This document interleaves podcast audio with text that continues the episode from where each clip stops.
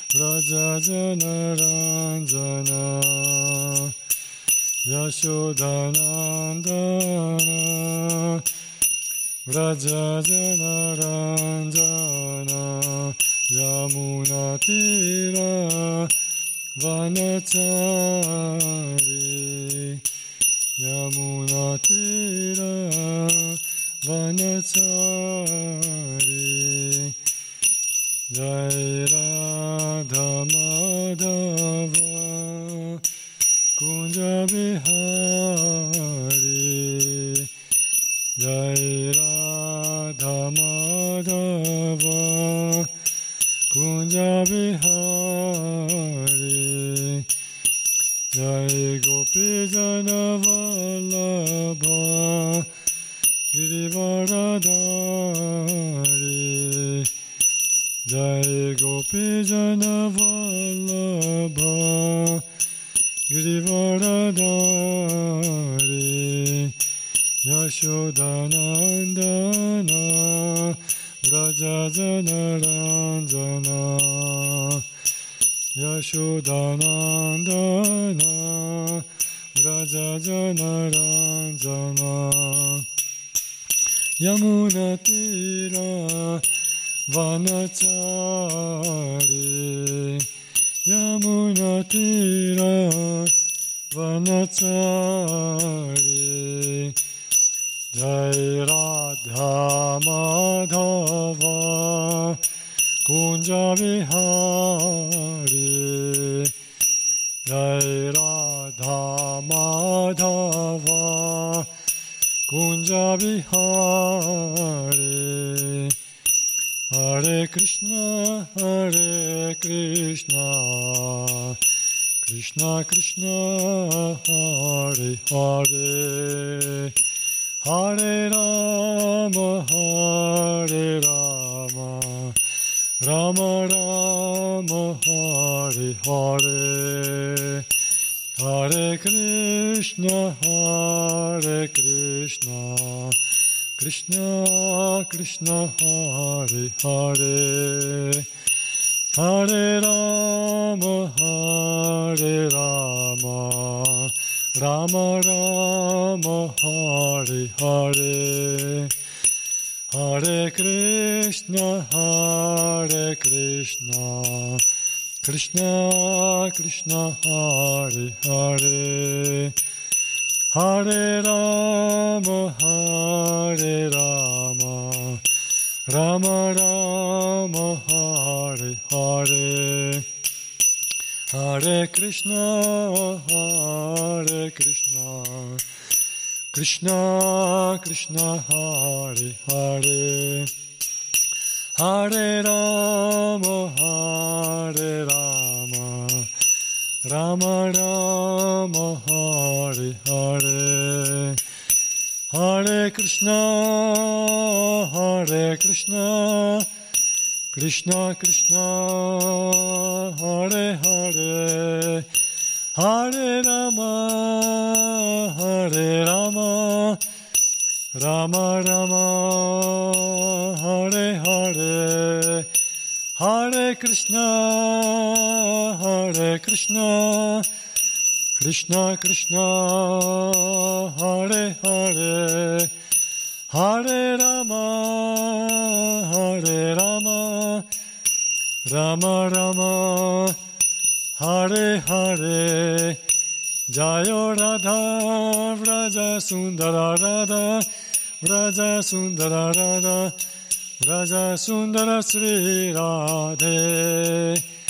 Jayo Radha, Vraja Sundara Radha, Vraja Sundara Radha, Vraja Sundara Sri Radhe. Jayo Jagannatha, Jayo Jagannatha, Jayo Baladeva, Jayo Subhadra, Jai Jagannatha, Jai Jagannatha, Jai Baladeva, Jai Subhadra, Jayo Gauranitai, Gauranitai, Gauranitai, Sri Sri Gauranitai. Jayo Gauranitai, Gauranitai, Gauranitai, Sri Sri Gauranitai, Hai Prabhupada, Prabhupada, Prabhupada, Srila Prabhupada, Jayo Prabhupada, Prabhupada, Prabhupada, Srila Prabhupada, Haribol, Haribol, Haribol, Gaura Haribol, Haribol, Haribol, Haribol, Gaura Haribol. Shri श्री राधा भज सुंदर की जय श्री श्री जगन्नाथ बलदेव स्मृति महारानी की जय श्री श्री गौरताय की जय Srila Bhakti Siddhanta Sarasvati Thakur Goswami Maharaj Urvara Jai Srila Prabhupada Ki Jai Om Param Gurave Namaha Grantaraj Srimad Bhagavatam Ki Jai. Namo Vishnu Padaya Krishna Prishtaya Bhutale Srimate Bhaktivedanta Swami Niti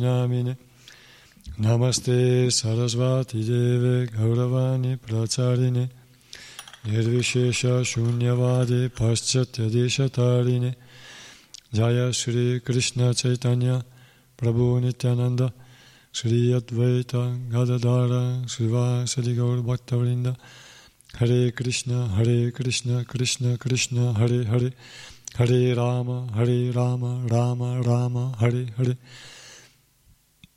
Vanchakalpatarubhyascha Kripa Sindhubhyevacha Patitanam Pavanebhyo Vaishnavibhyo Namo Namaha. Narayana Namaskritya Naram Chaiva Narottamam. Devim Saraswatim Vyasam Tato Jayamudirayet Offriamo il nostro rispettoso omaggio al Signore Supremo Narayana. Assaggio Nara è il migliore tra gli uomini, alla Dea Sarasvati, madre del sapere, a Srila Vyasa Deva, l'autore, poi che quest'arma di conquista sia enunciata. Om Namo Bhagavate Vasudevaya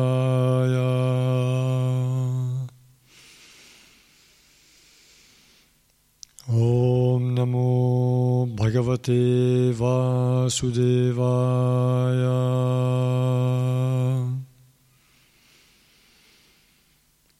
Namo Bhagavate Bhagavate Vasudevaya. Siamo al secondo canto.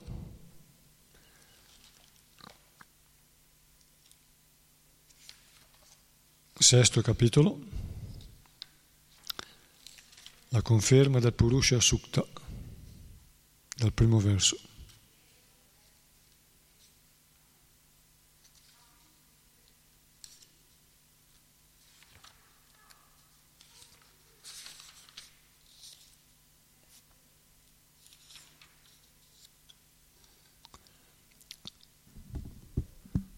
Brahma disse, la bocca del Virat Purusha, la forma universale del Signore, è il centro che genera la voce e il Dio del fuoco ne è il controllore. La sua pelle e altri sei involucri corporei costituiscono il centro che genera gli inni vedici e la sua lingua quello che genera gli alimenti e i cibi delicati destinati a essere offerti agli esseri celesti agli antenati e agli uomini in generale. Le sue narici costituiscono il centro generatore della nostra respirazione e di tutte le altre arie. Il suo potere olfattivo genera gli esseri celesti chiamati Ashvini Kumara e la varietà delle piante medicinali e la sua respirazione produce i diversi profumi. I suoi occhi brillanti e irradianti generano tutte le forme le sue pupille sono come il sole e i pianeti celesti. I suoi orecchi sentono ovunque e costituiscono il ricettacolo di tutti i Veda. Il suo senso dell'udito dà origine all'etere e a tutti i suoni. Dalla superficie del suo corpo nasce il principio attivo di ogni cosa e ogni circostanza propizia. La sua pelle, come l'aria che dà il movimento, genera la varietà delle sensazioni tattili e forma il campo dove si compiono tutti i sacrifici. I peli del suo corpo sono all'origine del regno vegetale e soprattutto delle piante necessarie al compimento dei sacrifici. I suoi capelli e la sua barba sono il rifugio delle nuvole e le sue unghie generano l'energia elettrica, la pietra e il minerale di ferro.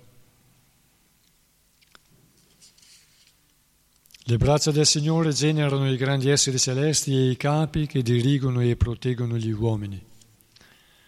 I passi del Signore sono il rifugio dei pianeti inferiori, superiori e paradisiaci e di tutto ciò di cui l'essere vivente ha bisogno. I suoi piedi di loto proteggono da ogni paura. I genitali del Signore sono all'origine dell'acqua del liquido seminale, di tutto ciò che genera della pioggia e dei procreatori.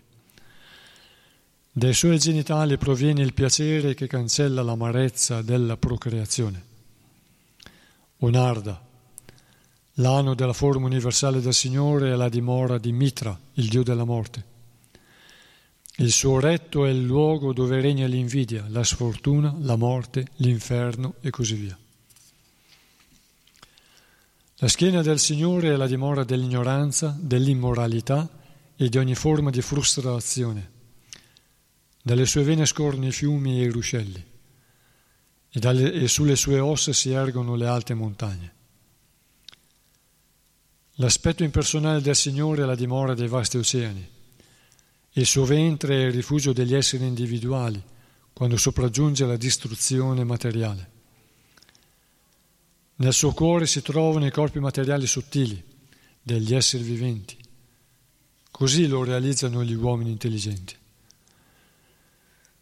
Infine la coscienza di questo grande essere è la dimora dei principi della spiritualità, i miei, i tuoi e quelli dei quattro brahmachari di nome Sanaka, Sanatana, Sanat Kumara e Sanandana.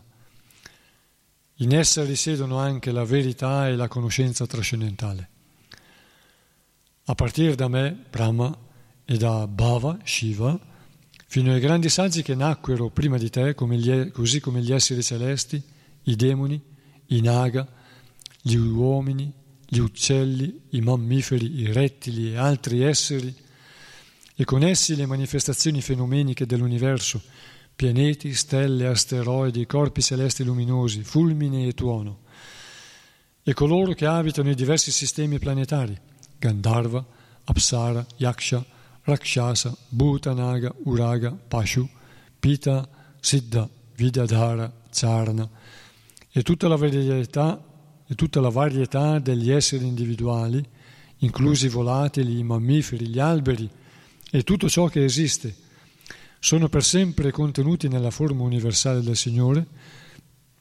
Così fu nel passato, così è nel presente e così sarà nel futuro. Il Signore tuttavia trascende tutto questo ed esiste eternamente in una forma alta 23 centimetri. Il Sole, diffondendo i suoi raggi, irradia la sua luce all'interno come all'esterno. Similmente Dio, la persona suprema, diffondendo la sua forma universale, sostiene ogni cosa eternamente ed esternamente nell'ambito della creazione. Dio, il Signore Supremo, regna da padrone sull'immortalità e l'intrepidità, l'assenza di paura, e trascende la morte e le altre attività interessate proprie dell'universo materiale. Perciò un Arda o Brahmana è certamente difficile valutare le glorie della persona suprema. Sappi che con un quarto della sua energia, che ospita tutti gli esseri, Dio, la persona suprema, è il ricettacolo di tutte le ricchezze materiali. Nel suo regno, situato al di là dei tre sistemi planetari superiori e degli strati che coprono l'universo materiale, non si trovano né la morte né la paura né l'angoscia suscita, suscitate dalla vecchiaia e dalla malattia. Il mondo spirituale, che rappresenta i tre quarti dell'energia del Signore, è situato al di là dell'universo materiale ed è destinato in particolare a coloro che non devono mai più rinascere. Invece coloro che restano attaccati alla vita di famiglia e non rispettano rigorosamente il voto di celibato devono restare nelle trasfere del mondo materiale. Con le sue energie l'onnipresente persona suprema governa sotto ogni aspetto l'azione diretta a dominare e quella compiuta nel servizio di devozione. Egli è il maestro assoluto dell'ignoranza e della vera conoscenza in qualsiasi campo. Da questo essere sovrano emanano gli universi, la forma universale con tutti gli elementi materiali, le tre influenze materiali e i sensi, ma lui resta al di là di tutte queste manifestazioni materiali, come il sole resta distinto dal calore e dalla luce che diffonde.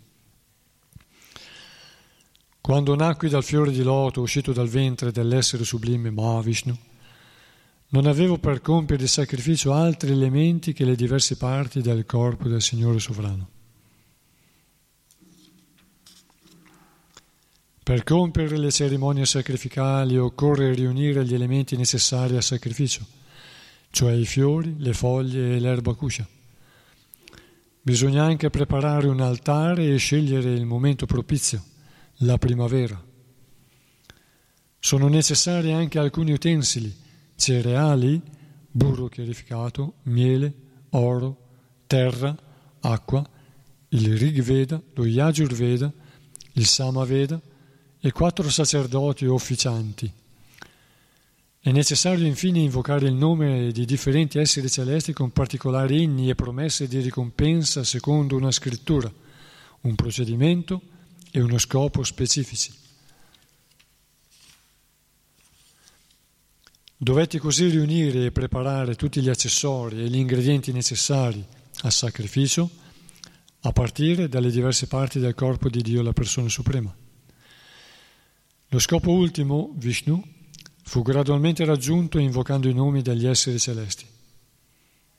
Così l'offerta principale e il tributo furono perfettamente compiuti. Creai così gli ingredienti e gli accessori richiesti per il sacrificio a partire dalle diverse parti del corpo del Signore Supremo, il beneficiario del sacrificio. Quindi compì il sacrificio per la soddisfazione del Signore. Quindi, figlio mio, i tuoi nove fratelli, maestri degli esseri viventi, compirono il sacrificio con riti appropriati, per il piacere di tutti gli esseri, manifestati e non manifestati. A loro volta i Manu, padri della razza umana, e i grandi saggi, gli antenati, gli eruditi, i Daitya e gli uomini, compirono sacrifici per la soddisfazione del Signore Supremo. Tutti questi universi manifestati appartengono al dominio delle sue potenti energie materiali. Egli assume queste potenze benché sia sufficiente in sé stesso e non provi alcuna attrazione per le tre influenze materiali. Per sua volontà io creo l'universo, Shiva l'annienta e il Signore Supremo nella sua forma eterna sostiene ogni cosa e regna da padrone su queste tre energie. Caro figlio, ho risposto così a tutte le tue domande e sappi che tutto ciò che esiste, sia la causa che l'effetto, nell'universo materiale come nel mondo spirituale, dipende da Dio, la persona suprema. O Narda, poiché nel mio cuore tengo con grande ardore i piedi di loto di Hari, il Signore Supremo, nessuna delle mie parole si è mai rivelata falsa, mai la mia mente è deviato dalla via che ha intrapreso, Mai i miei sensi sono rimasti vittime di un attaccamento temporaneo per le cose di questo mondo.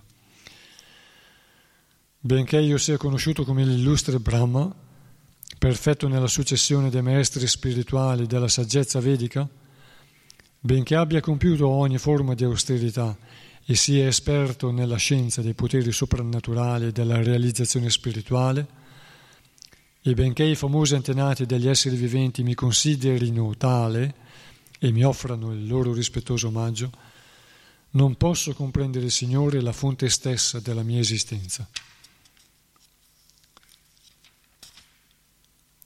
Perciò è meglio che mi abbandoni ai suoi piedi di loto, che da soli possono liberare l'essere dalle sofferenze generate da nascite e morti ripetute.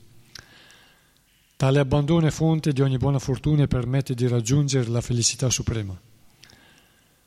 Perfino lo spazio non può valutare le proprie dimensioni. Che possono fare dunque gli esseri viventi quando il Signore stesso non può valutare i limiti della propria gloria? Poiché né Shiva né tu né io abbiamo potuto determinare i limiti della felicità spirituale, come potrebbero farlo gli altri esseri celesti? Confusi come siamo dall'energia esterna e illusoria del Signore, non possiamo far altro che osservare questa manifestazione cosmica secondo la nostra capacità. Offriamo il nostro rispettoso omaggio a Dio, la persona suprema, dal quale cantiamo le apparizioni e le attività in questo mondo, benché la sua persona resti per sempre incomprensibile nel suo insieme. Sri Krishna, Dio, la persona suprema e originale crea questo cosmo manifestato attraverso la sua prima manifestazione, quella di Vishnu, sua emanazione plenaria, ma lui stesso resta non nato. È in lui che ha luogo la creazione e la materia e le sue manifestazioni non sono altro che lui stesso. Egli le mantiene per un certo tempo, poi le riassorbe in sé. Dio, la persona suprema, è perfettamente puro perché è libero da ogni contaminazione materiale.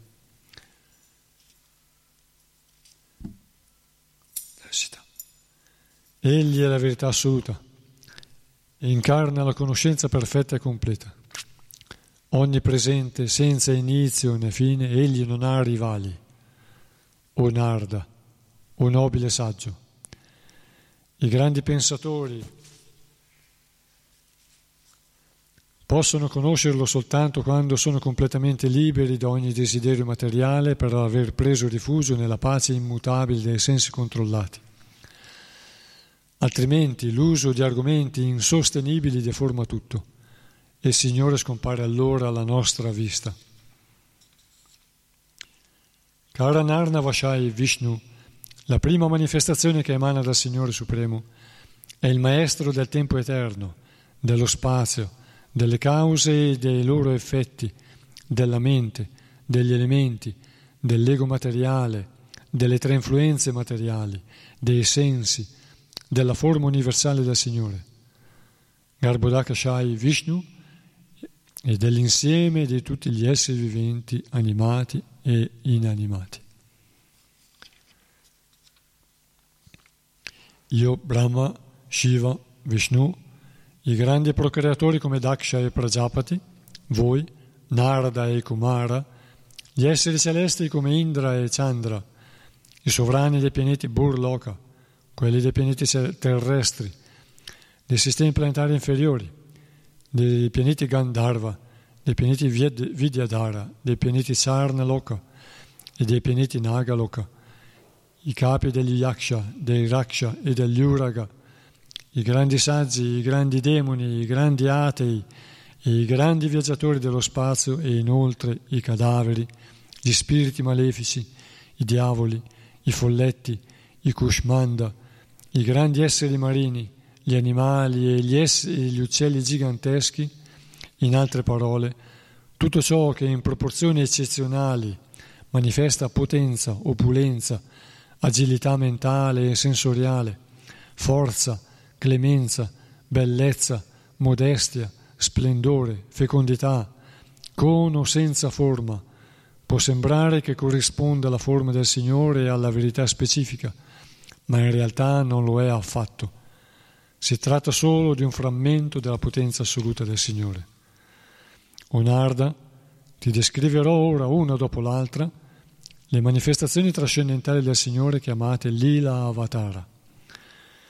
Questi divertimenti affascinano l'orecchio e lo purificano da tutte le impurità che vi si sono accumulate.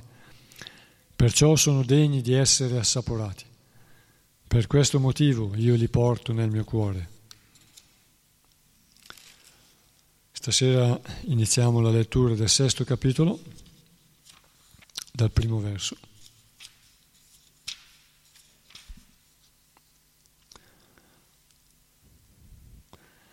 Brahmo Vacha Vacham Vanir Mukam Kshetram Chandasam Saptadatava Avya Kavyam Rita Annanam Jiva Sarvarasasya Cha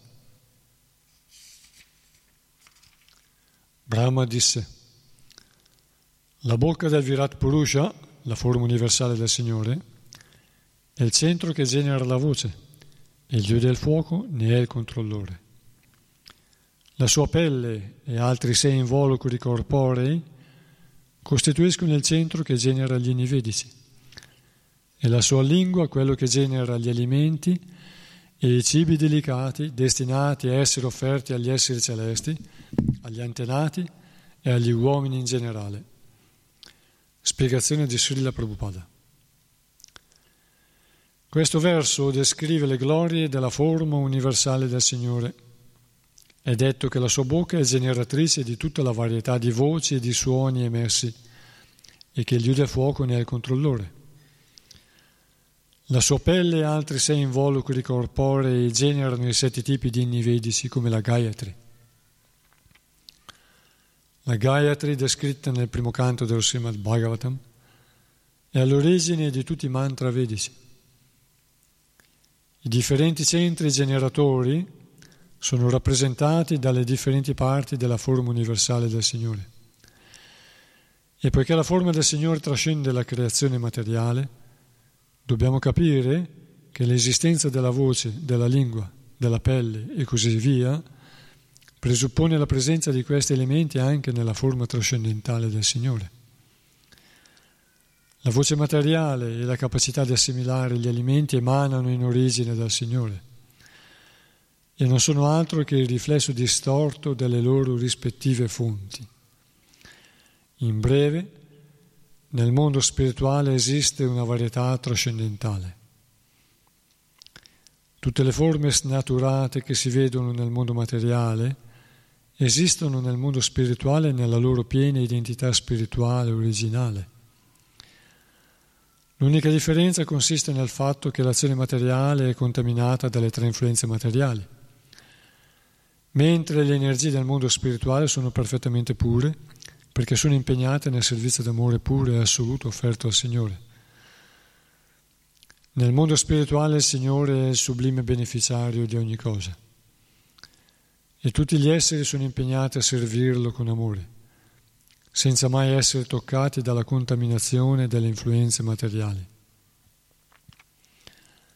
Le attività del mondo spirituale non sono soggette ad alcuna imperfezione, come avviene invece nel mondo materiale. Tuttavia, a livello spirituale non può esserci questione di vuoto impersonale, come sostengono gli impersonalisti.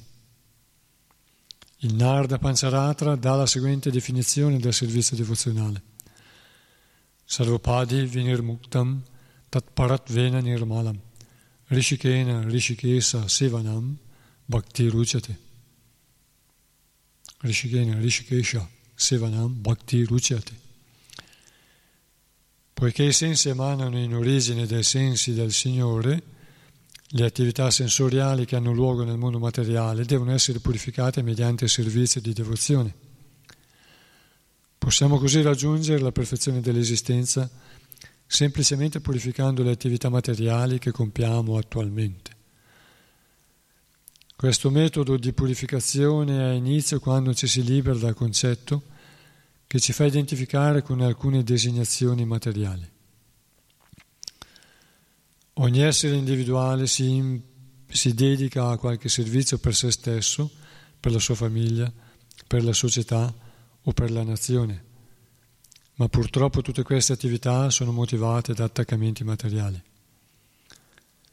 Volgendo gli attaccamenti materiali verso il servizio del Signore, il devoto comincia subito a liberarsene.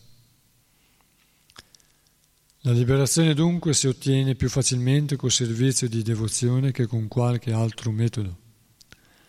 La Bhagavad Gita 12.5 insegna infatti che colui che sviluppa attaccamento per l'aspetto impersonale dell'assoluto dovrà far fronte a numerose difficoltà. Kleshodikatarashtesham avyakta sakta cetasham Nel commento Srila Prabhupada ci ricorda, perché è un puro devoto e, e lui ha capito, ha realizzato che la forma di vita umana è fatta per liberarsi, allora lui continuamente ce lo ricorda, ci ricorda i vari punti che servono a guidarci verso lo scopo della vita umana. E qui comunque ci ricorda un punto che è che tutte le attività nel mondo materiale sono snaturate e sminuite nel loro valore rispetto a quelle originali che si compiono nel mondo spirituale. La verità nel mondo materiale è snaturata rispetto alla verità c'è nel mondo spirituale. Le attività e la, e la natura materiale sono contaminate e sono soggette all'influsso del tempo. Le nostre attività sono contaminate sono soggette alle influenze della natura materiale e al tempo, all'influenza del tempo, quindi alla stanchezza e alla dimenticanza ogni cosa, finché sono svolte per interessi personali. Invece quando sono svolte le attività nell'interesse del Signore Supremo per servire il Signore, quindi quando sono svolte attività proprio per servirlo, solo per quello, allora quando avviene questo contatto, come dice qui Prabhupada, del servizio di devozione, inizia a, liberare, a liberarsi degli attaccamenti. Allora le attività danno una soddisfazione che ci porta fuori dalla contaminazione materiale e dall'influenza anche del tempo quindi non si prova nemmeno la stanchezza e si rimane connessi, quindi non c'è la dimenticanza. Le, sue, le attività nel mondo spirituale non sono soggette a alcune imperfezioni come avviene nel mondo materiale, dice Sia Prabhupada. E finché noi siamo connessi col Signore siamo ispirati e quando siamo ispirati anche le attività più semplici diventano ingigantite. Per esempio, inginocchiarsi davanti alle divinità, a fare gli omaggi anche a casa propria, no? ognuno ha un quadretto, almeno un'immagine, un libro. e anche solo inginocchiarsi a terra, inginocchiarsi e toccare la fronte a terra, se viene fatto senza connessione, diventa, senza, diventa un'attività di poco senso. Sembra che non, grande, che non abbia un grande sapore. Quando invece siamo eh, ispirati, anche quella, quell'abbassamento di un metro, le gambe fanno, si abbassano, si inginocchiano, percorrono uno spazio che sarà circa un metro e quello spazio sembra di percorrere grande, un grande spazio temporale, sembra di trascendere gli spazi dei limiti del, del, dello spazio e del tempo. Quando siamo ispirati anche quelle attività diventano cariche di senso. Sembra di fare un grande viaggio oltre la materia. Si trascende la materia. Quello è il servizio di devozione. Servizio di devozione quando arriva in connessione col Signore diventa un grande percorso, una grande attività. Anche i piccoli gesti diventano pieni di significato. Il Signore non è mai soggetto all'influenza materiale è sempre ispirato. Qualsiasi sua attività è piena di significato. Lui è Atmaram, è soddisfatto in sé. E ogni sua attività è piena di significato, è piena di ispirazione, è piena di valori e di significati. Così, come vediamo nella forma universale, i peli del suo corpo sono la fonte di tutte le piante, gli alberi, soprattutto, poiché egli è ispirato, soprattutto delle erbe eh, che servono per il compimento del sacrificio, quindi le erbe sacre.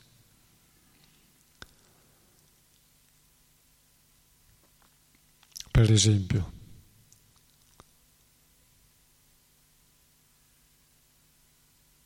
e lo vedremo anche andando più avanti. Dice per esempio, la bocca del Virat Purusha è il centro che genera la voce e il Dio del fuoco nel controllo del Dio del fuoco è una voce tonante. La sua pelle e altri involucri corporei costituiscono il centro che genera gli inni vedici.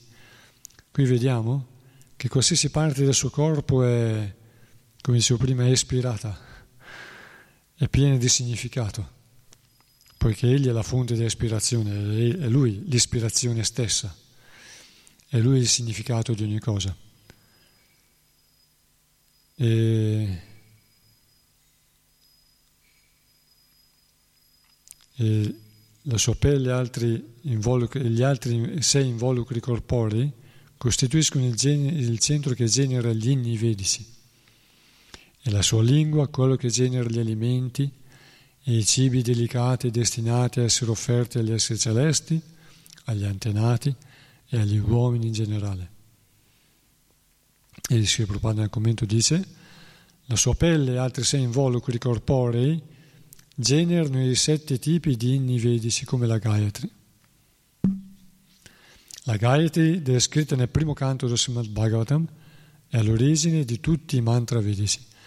Dov'è che è descritta nel primo canto del Srimad Bhagavatam la Gayatri? Esattamente nel primo verso quando dice Dimahi. Primo verso eh, viene offerto un, eh, una preghiera al Signore Vishnu. Inizia così Om Namo Bhagavate Vasudevaya. E, e dice Satyam Param Dimahi e lui è la verità suprema e su di lui medito e quel Dimahi è presente nella Gayatri.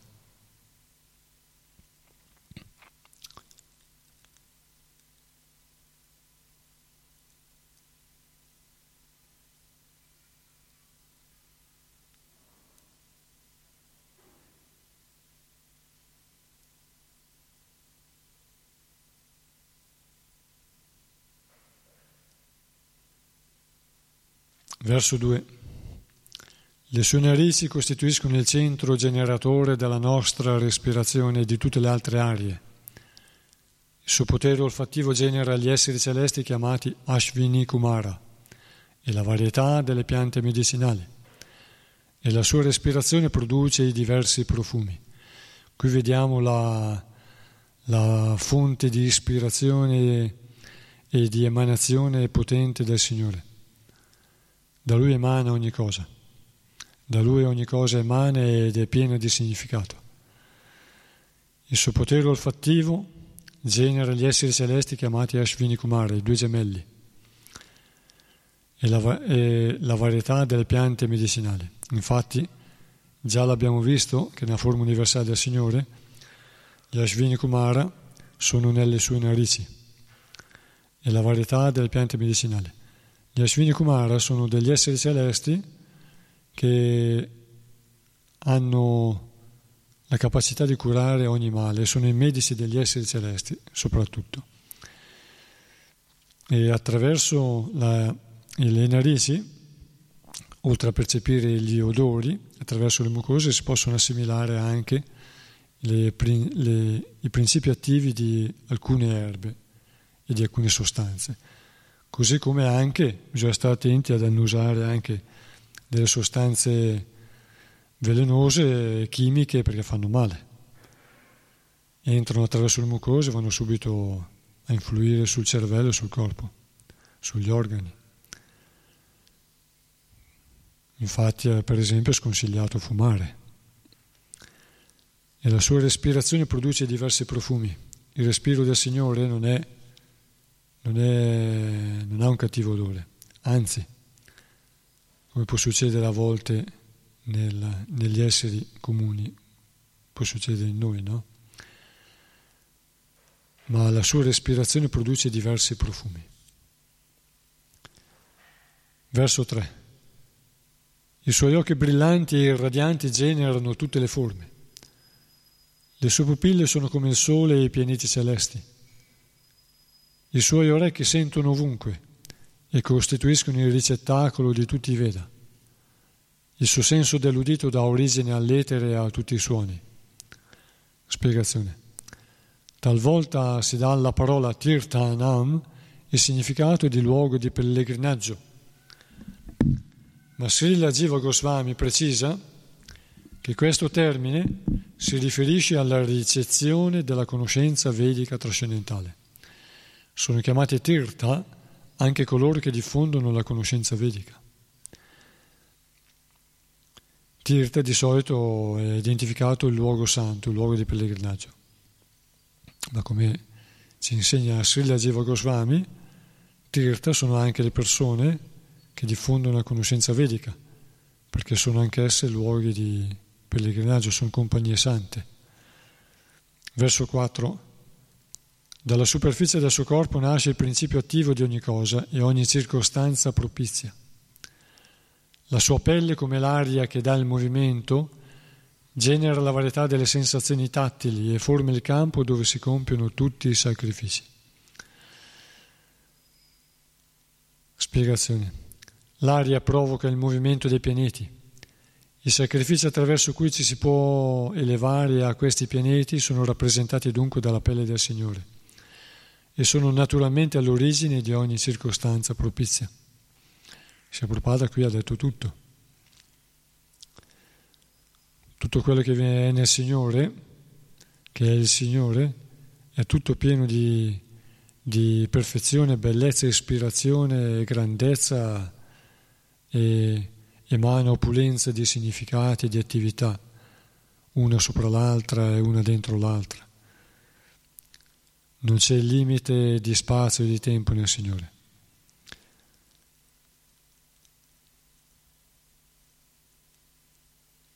Dalla superficie del suo corpo nasce il principio attivo di ogni cosa e ogni circostanza propizia. Il Signore è propizio sicuramente e emana continuamente, quindi dalla superficie del suo corpo nasce il principio attivo di ogni cosa. Verso 5. I peli del suo corpo sono all'origine del regno vegetale e soprattutto delle piante necessarie al compimento dei sacrifici. I suoi capelli e la sua barba sono il rifugio delle nuvole e le sue unghie generano l'energia elettrica, la pietra e il minerale di ferro Spiegazione. Le unghie lisce del Signore generano l'energia elettrica e le nuvole riposano sui suoi capelli. Dalla sua persona provengono tutti gli elementi necessari al mantenimento dell'esistenza. Perciò i Veda affermano che ogni cosa ha origine dal Signore.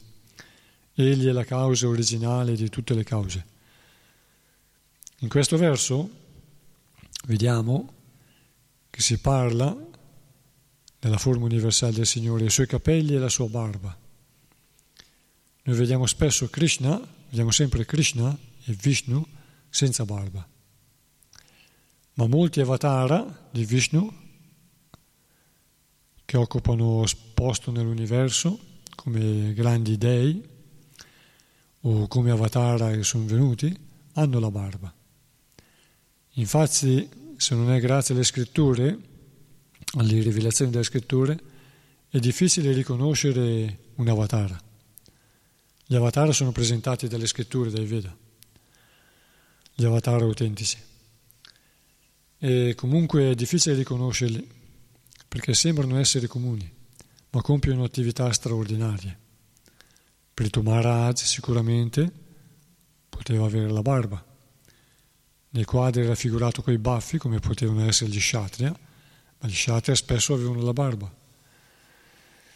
E...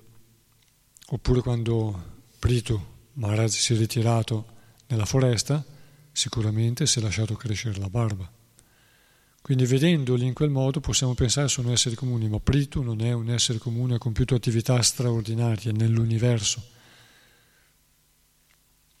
proprio nell'universo. e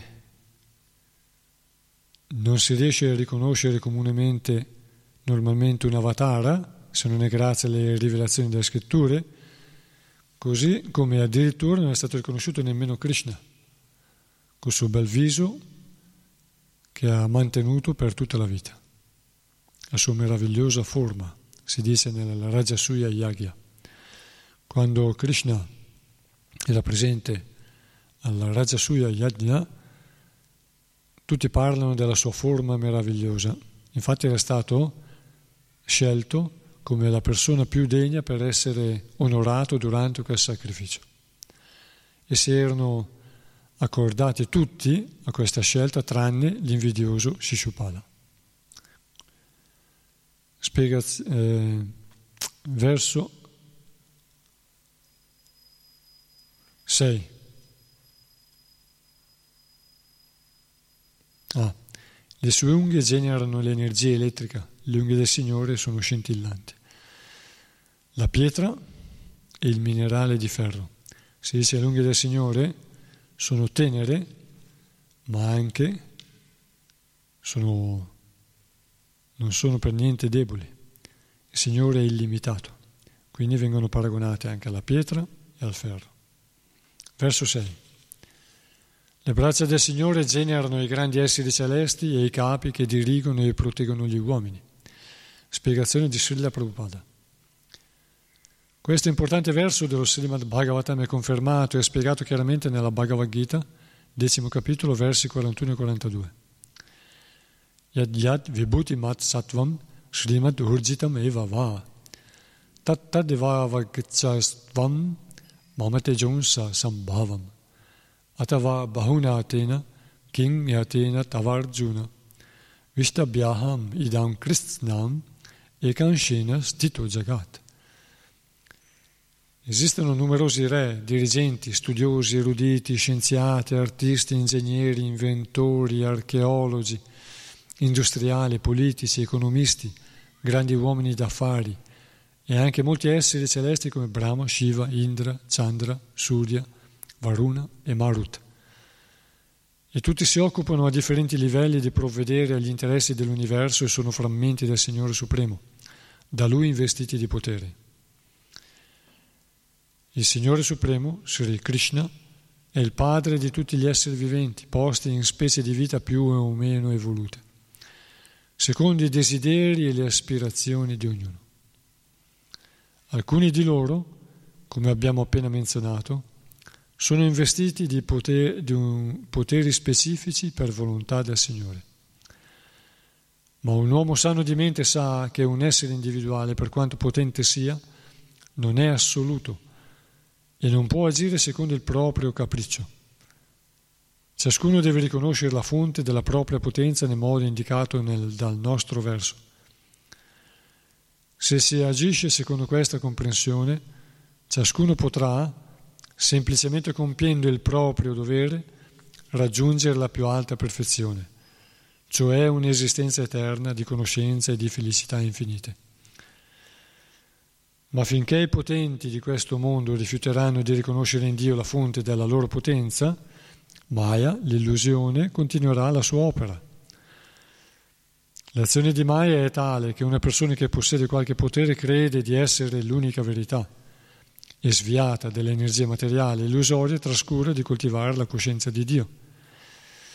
Di conseguenza, il concetto egoista e illusorio di io e mio è ora diventato predominante nel mondo intero e ha dato origine a una lotta spietata per la sopravvivenza. L'uomo intelligente deve dunque riconoscere nel Signore la fonte originale di ogni energia e pagare il suo tributo per le grazie che riceve da Lui. Il solo fatto di accettare il Signore come il beneficiario supremo di ogni cosa come, così come egli è veramente, permette di raggiungere il più alto grado di perfezione. A qualunque livello sociale ti, si trovi, la persona che cerca di scambiare un sentimento d'amore con la persona suprema ed è soddisfatta delle benedizioni che riceve dal Signore, sente subito una grandissima pace interiore, la stessa che ha cercato ansiosamente per innumerevoli esistenze. Questa pace interiore, che è lo stato sano e normale del vero sé, può essere raggiunta solo quando la mente si stabilisce nel sublime servizio d'amore offerto al Signore. Il Signore concede alle sue parti integranti poteri specifici con cui possono servirlo, così come un grande uomo d'affari accorda ai suoi figli poteri particolari all'interno della sua ditta i figli che obbediscono al padre e non vanno mai contro la sua volontà vivono in modo molto sereno, cooperando con il capofamiglia. Similmente, il Signore è il padre di tutti gli esseri e questi ultimi devono compiere perfettamente il loro dovere secondo i desideri del padre, come farebbero dei figli fedeli. Questa cooperazione porterà all'uomo pace e prosperità.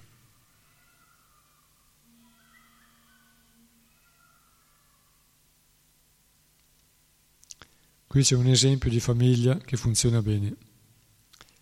Quindi i figli vivono in armonia col padre, obbediscono al padre, lo rispettano perché lo amano e lo amano, quindi lo rispettano. E qui si parla di famiglie in cui i figli sono ancora, diciamo, non indipendenti, nel senso che non hanno a loro volta formato una loro famiglia ma anche nella famiglia patriarcale, se si vive tutti in famiglia o almeno vicini e si vive in armonia, c'è rispetto e amore, e il padre lascia spazio ai figli, e i figli riconoscono il valore del padre, delle parole del padre, si crea una bella condizione di vita. Ovviamente nelle epoche precedenti al Kali Yuga questo era più facile perché le persone erano meno contaminate da, da, da cattive qualità, invidia, gelosia eh, e altre qualità negative. E quindi al giorno d'oggi è difficile mettere insieme le famiglie. Raramente ci sono famiglie che stanno insieme, vivono insieme, senza screzi, tra cognati e cognate, e suoceri e genitori e suoceri e così via. Perché appunto le qualità umane sono scadute, si sono impoverite le personalità umane, impoverite di qualità, qualità superiori. Quei versi della Bhagavad Gita dicono che con tutte le cose grandi il Signore eh, non sono altro che una scintilla, una piccola parte, eka un scena, e non sono altro che una piccola parte in cui egli si trova ne, della sua energia che si trova nell'universo.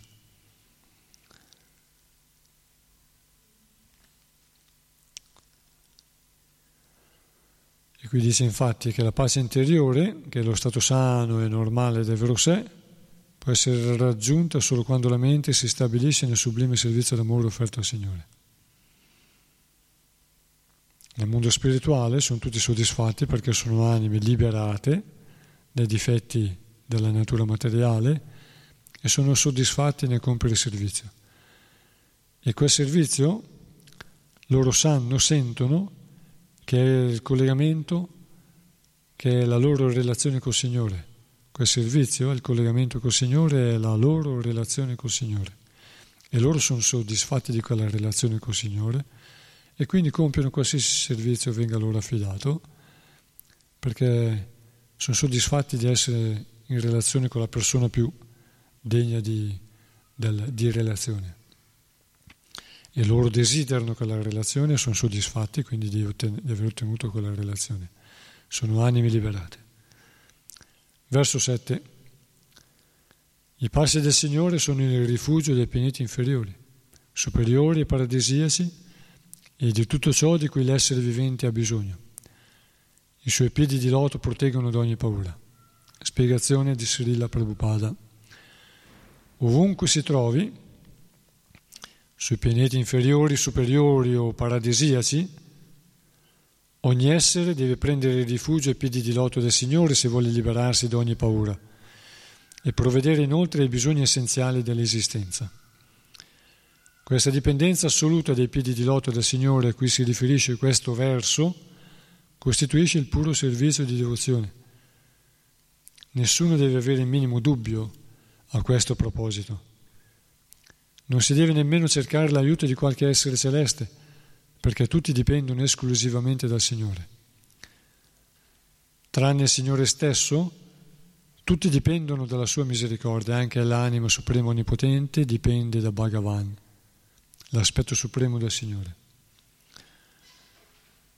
Qui Srila Prabhupada ci dice che anche l'anima suprema onnipotente, quindi Kshirodakashai Vishnu, anche l'anima suprema onnipotente che non è diversa da Vishnu stesso, non è diversa da Krishna come potere, anche, anche ella, anche questa anima suprema, Vishnu, dipende da Bhagavan l'aspetto supremo del Signore. Ovviamente tutto ciò che esiste a livello spirituale è perfetto e non è in, mai in contrapposizione alla sua fonte. Questo avviene solo nel mondo materiale a un certo livello in cui la, la, la natura materiale copre e illude l'anima e la fa dimenticare del Signore. A quel punto si può scivolare sempre più nelle condizioni di personalità demoniaca altrimenti nel mondo spirituale tutto vive in armonia. E anche nel mondo materiale, quando l'anima ristabilisce o, o appunto riceve l'ispirazione dall'interno, dall'anima suprema, che risveglia la sua natura spirituale, tutto funziona perfettamente, tutto diventa fonte di felicità e quella felicità ci rende molto facilmente disponibili al Signore.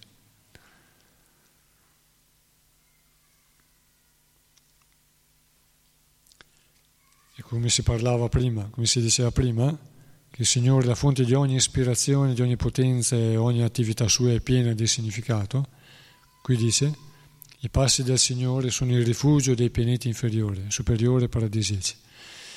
Il Signore si muove al di là del tempo e dello spazio. La natura spirituale è al di là del tempo e dello spazio. Lo spazio la misura del tempo e dello spazio nel mondo materiale non ha significato nel mondo spirituale. Per esempio, se noi vediamo un oggetto davanti a una misura fisica grossolana, se noi chiudiamo gli occhi vediamo perfettamente quell'oggetto, ma ha già un'altra misura che non possiamo definire allo stesso, misura, allo stesso con lo stesso metro materiale grossolano. È sottile, ma ha una esistenza sottile che è già al di là della materia grossolana. Così è la natura spirituale. La natura spirituale è al di là della natura grossolana, sottile, e non ha i limiti della natura materiale. Così i passi del Signore sono trascendentali come Lui e quindi come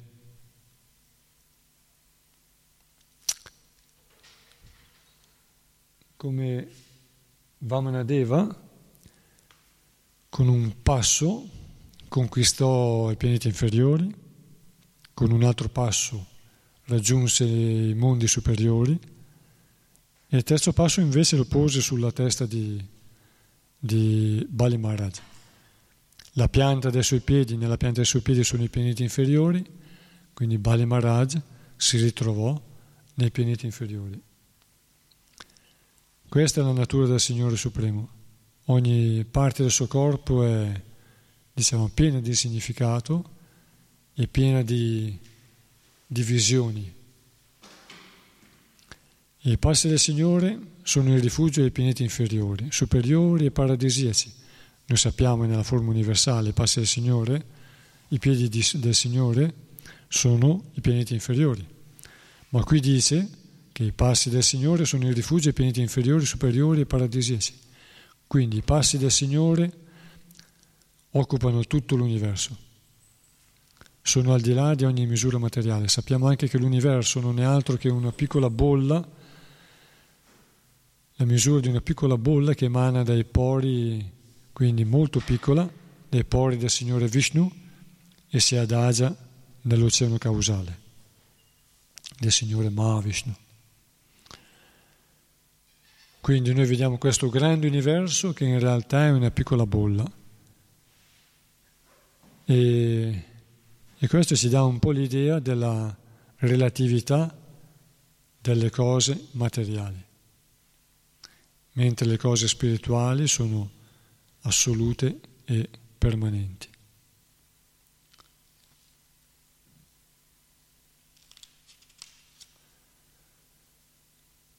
Verso 8.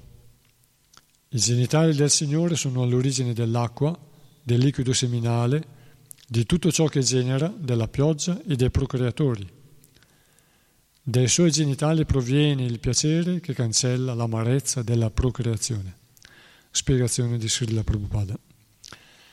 Gli organi genitali e il piacere di procreare cancellano l'amarezza della, delle responsabilità familiari L'essere cesserebbe completamente di procreare, di procreare se il Signore, con la sua grazia, non avesse dotato gli organi genitali di una sostanza che procura un piacere così grande da far dimenticare tutte le preoccupazioni della vita di famiglia.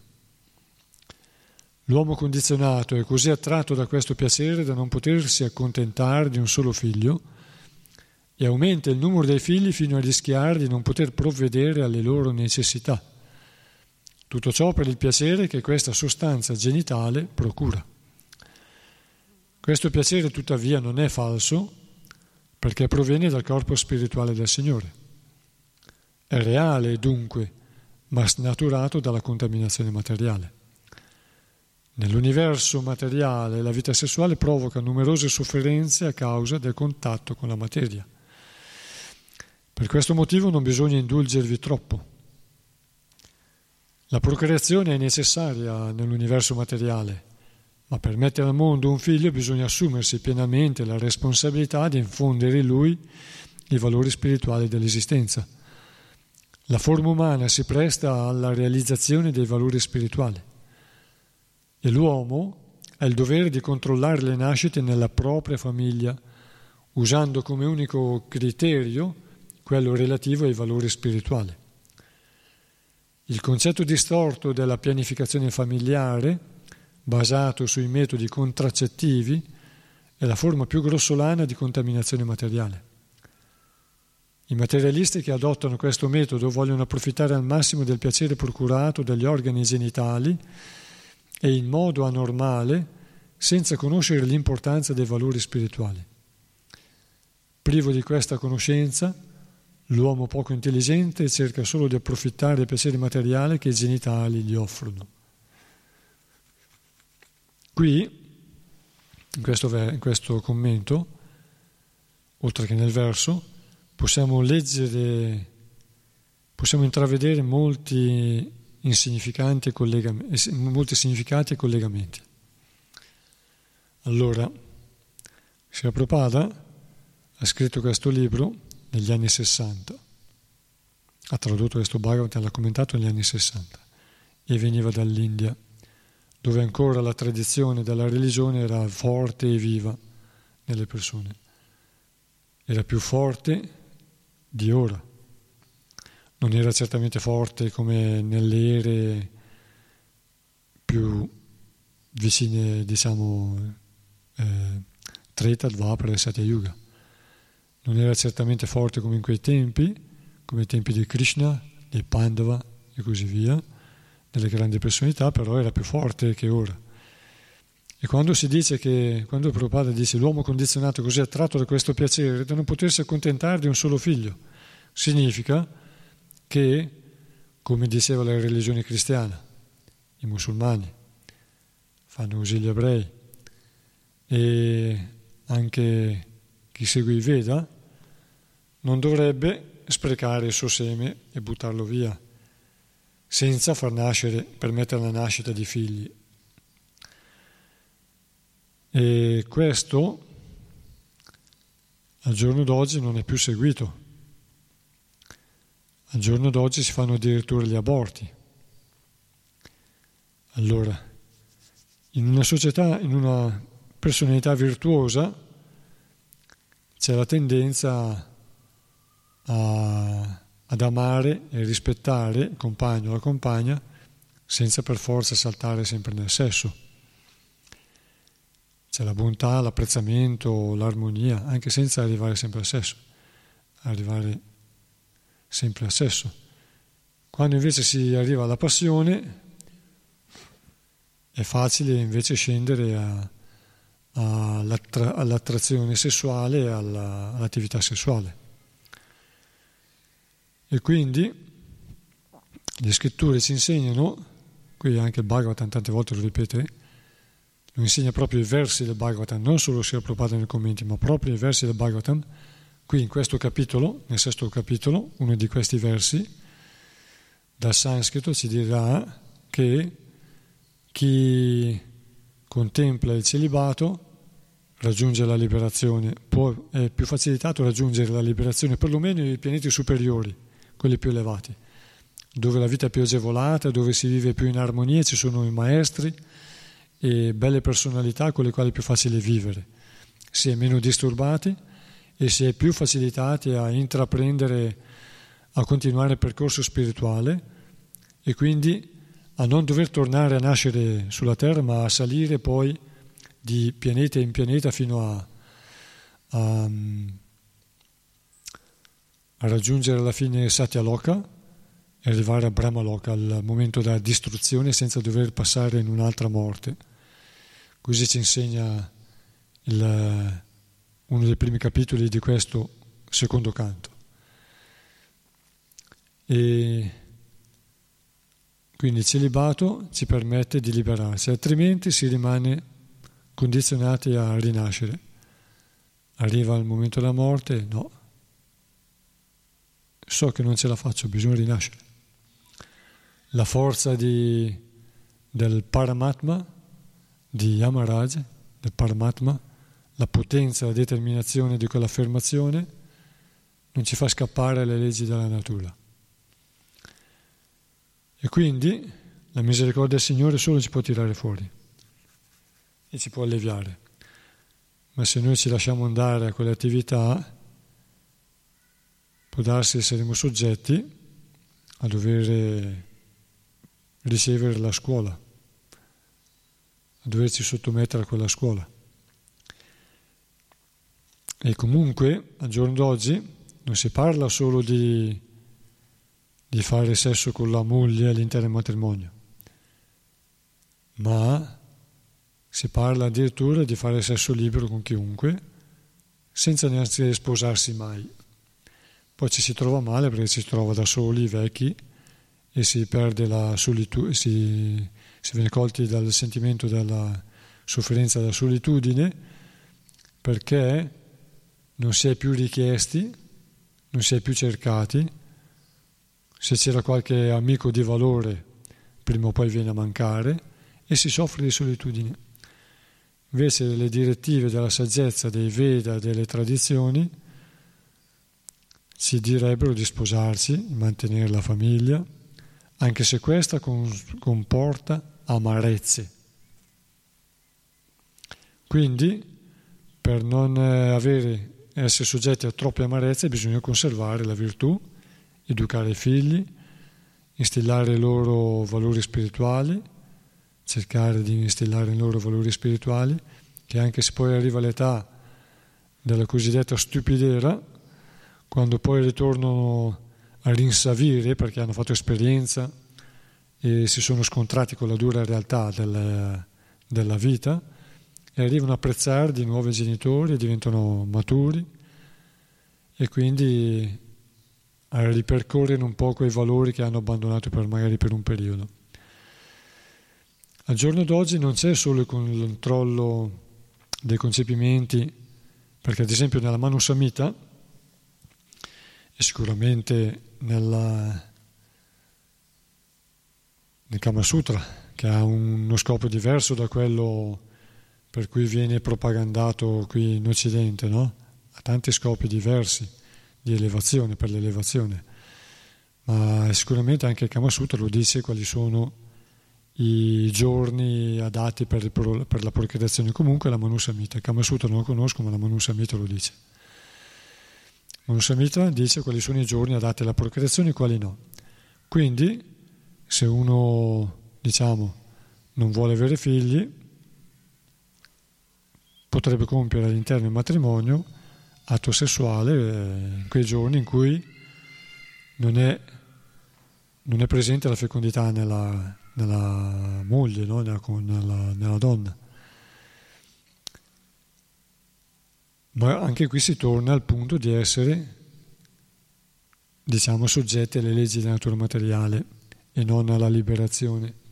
Comunque è un permesso lecito per l'esistenza materiale regolato.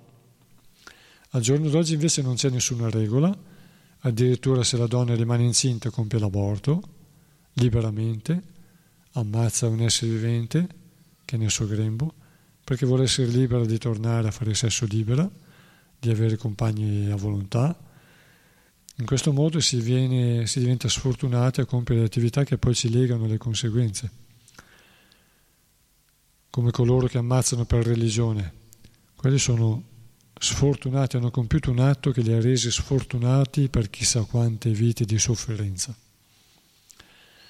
Quindi i Veda non condannano, semplicemente ci dicono quali sono i peccati, quali sono le conseguenze che ci saranno, però ci danno anche la, la via per redimersi. Infatti la Manusamita dà le direttive per purificarsi dei vari peccati e non abbandona nessuno alla, alla disperazione. Come dice qui, la disperazione e la frustrazione vengono dall'ignoranza, come dice un verso qui, anche qui, in questo capitolo. Al giorno d'oggi si compie l'aborto, la pillola, che poi è anche dannosa per la salute della donna, e anche gli aborti poi causano problemi a, alla procreazione successive e addirittura c'è la pillola del giorno dopo che è già un aborto, perché quando lo sperma si è stabilito nell'ovulo è un aborto al primo giorno, ma è un aborto. Quindi si compie un'attività senza considerare la conseguenza, si è persa l'umanità.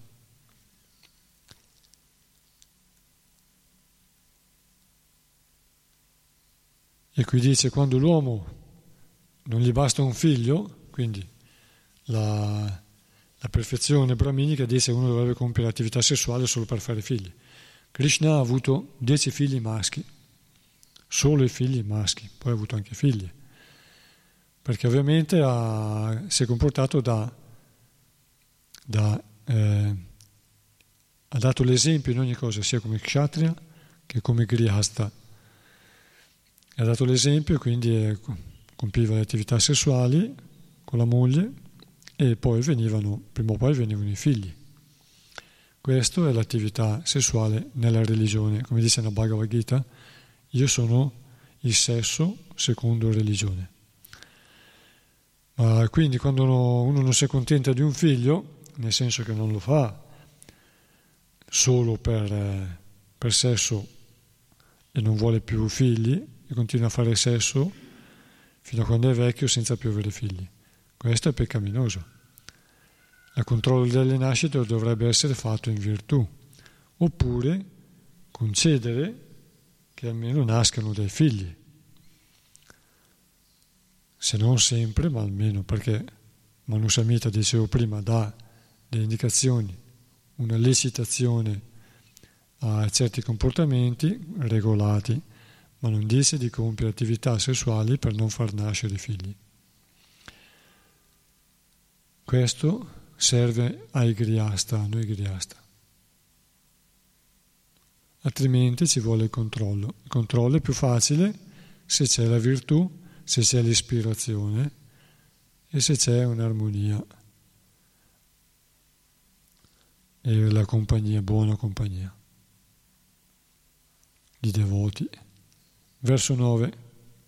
Ah, le amarezze, la vita materiale, no, la vita di famiglia porta amarezze perché i figli crescono, le ansie, le preoccupazioni, bisogna lavorare, bisogna produrre la moglie va in ansia se mancano gli strumenti per, la, per eh, il mantenimento della famiglia, va facilmente in ansia, se i figli stanno male va in ansia.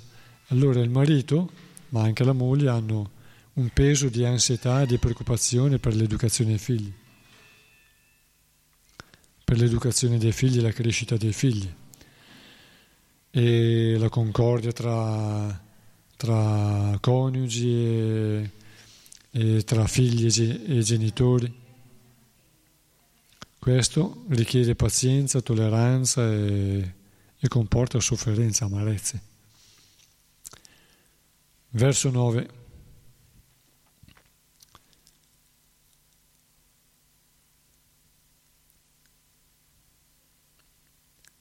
Un'arda L'ano della forma universale del Signore è la dimora di Mitra, il Dio della morte. Il suo retto è il luogo dove regna l'invidia, la sfortuna, la morte, l'inferno e così via. Sono nove le porte del corpo e una è l'ano. Di solito l'anima quando lascia il corpo esce attraverso la bocca, attraverso l'ultima espirazione. Ma a volte, sfortunatamente, può uscire dall'ano oppure perché le altre vie sono chiuse.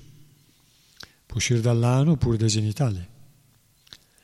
E quando esce dall'ano è così contaminata, dall'ano, non dai genitali, quando esce dall'ano è così contaminata che quando sono le impiccagioni per esempio, ecco, può essere così contaminata che scivola in una condizione non buona.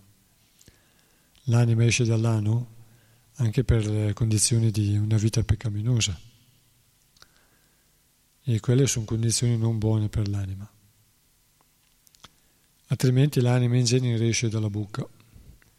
Nello yogi, che tappa le vie, l'abbiamo visto nel secondo canto qui, tappa le vie degli orifizi dall'ano, i genitali, coi talloni, e poi con le mani, le dita, tappa il naso, le orecchie, chiude la bocca, chiude gli occhi e guida il suo fio vitale attraverso l'ano, il Muladhara Chakra, l'ombelico e sale nel plesso solare, il petto, il cuore, la gola, centro della fronte, situato dietro la radice, il centro del, delle sopracciglia e sale fino alle sommità del, del cranio e da lì esce, da lì esce attraverso quella che si chiama la fontanella. E da lì l'anima è così veloce e pura che scatta in un attimo, è in grado di, eh, di raggiungere un pianeta e tornare indietro in meno di un secondo. Oppure di stabilirsi su uno dei pianeti superiori scelti dalla, dallo yogi esperto. chissà qual è la via da seguire per raggiungere i pianeti di sua scelta. Verso 10. La schiena del Signore è la dimora dell'ignoranza, dell'immoralità e di ogni forma di frustrazione. Dalle sue vene scorrono i fiumi e i ruscelli e sulle sue ossa si ergono le alte montagne. Spiegazione di Srila Prabhupada. In opposizione al concetto impersonale di Dio, la persona suprema, è presentata, è presentata qui un'analisi sistematica della costituzione anatomica e fisiologica del corpo spirituale del Signore. Leggendo questa descrizione del corpo del Signore nella sua forma universale, risulta evidente che la sua forma non ha niente a che vedere con le forme di cui abbiamo esperienza nel mondo materiale. In nessun caso il Signore può essere un vuoto senza forma. L'ignoranza è la schiena del Signore, il che significa che anche l'ignoranza degli uomini poco intelligenti rientra nella concezione corporea del Signore. Poiché il corpo del Signore rappresenta il tutto perfetto e comprende tutto ciò che può esistere, non si può sostenere che egli sia impersonale. Anzi, una descrizione completa del Signore, del Signore rivelerà l'esistenza simultanea del suo aspetto personale e di quello impersonale. In realtà la personalità del Signore è il suo aspetto originale e la sua emanazione impersonale è solo il riflesso del suo corpo trascendentale. Coloro che ottengono la grazia di vedere questa persona suprema di faccia realizzano il suo aspetto personale, mentre coloro che sono frustrati e sono tenuti là dove possono percepire del Signore solo un aspetto di ignoranza, cioè quelli che lo vedono di schiena, realizzano il suo aspetto impersonale. Qui Srila Prabhupada paragona la, la, schiena del Signore all'aspetto di ignoranza nella conoscenza spirituale, cioè coloro che riescono a percepire del Signore solo l'aspetto impersonale. Ma nella forma universale del Signore, qui nei primi capitoli del secondo canto, si dice che dalla schiena del Signore emana l'irreligione. L'irreligione sono la bugia, l'invidia, la violenza, la, l'inganno, il sorpruso, la, l'approfittamento, l'approfittamento delle, delle cose senza riconoscere il proprietario, l'usurpazione, l'abuso e così via. E se una religione contempla l'abuso, il sorpruso, l'assalto e la menzogna, l'inganno, dobbiamo sapere che quella è la religione che viene dalla schiena del Signore, quindi è, è una irreligione. I demoni hanno questa religione, la religione dell'inganno, dell'opposizione, della contrapposizione, dell'attacco, dell'abuso e dell'antagonismo. La religione invece è basata sulla verità, la misericordia, la pulizia, l'indulgenza e il distacco e lo spirito di sacrificio. Bene, ci fermiamo qui. Siamo la prossima volta, per grazia al Signore, sarà dall'undicesimo verso in poi. Grantaraj Srimad Bhagavatam ki jai, Srila Prabhupada ki jai, Om Parangurave Namaha.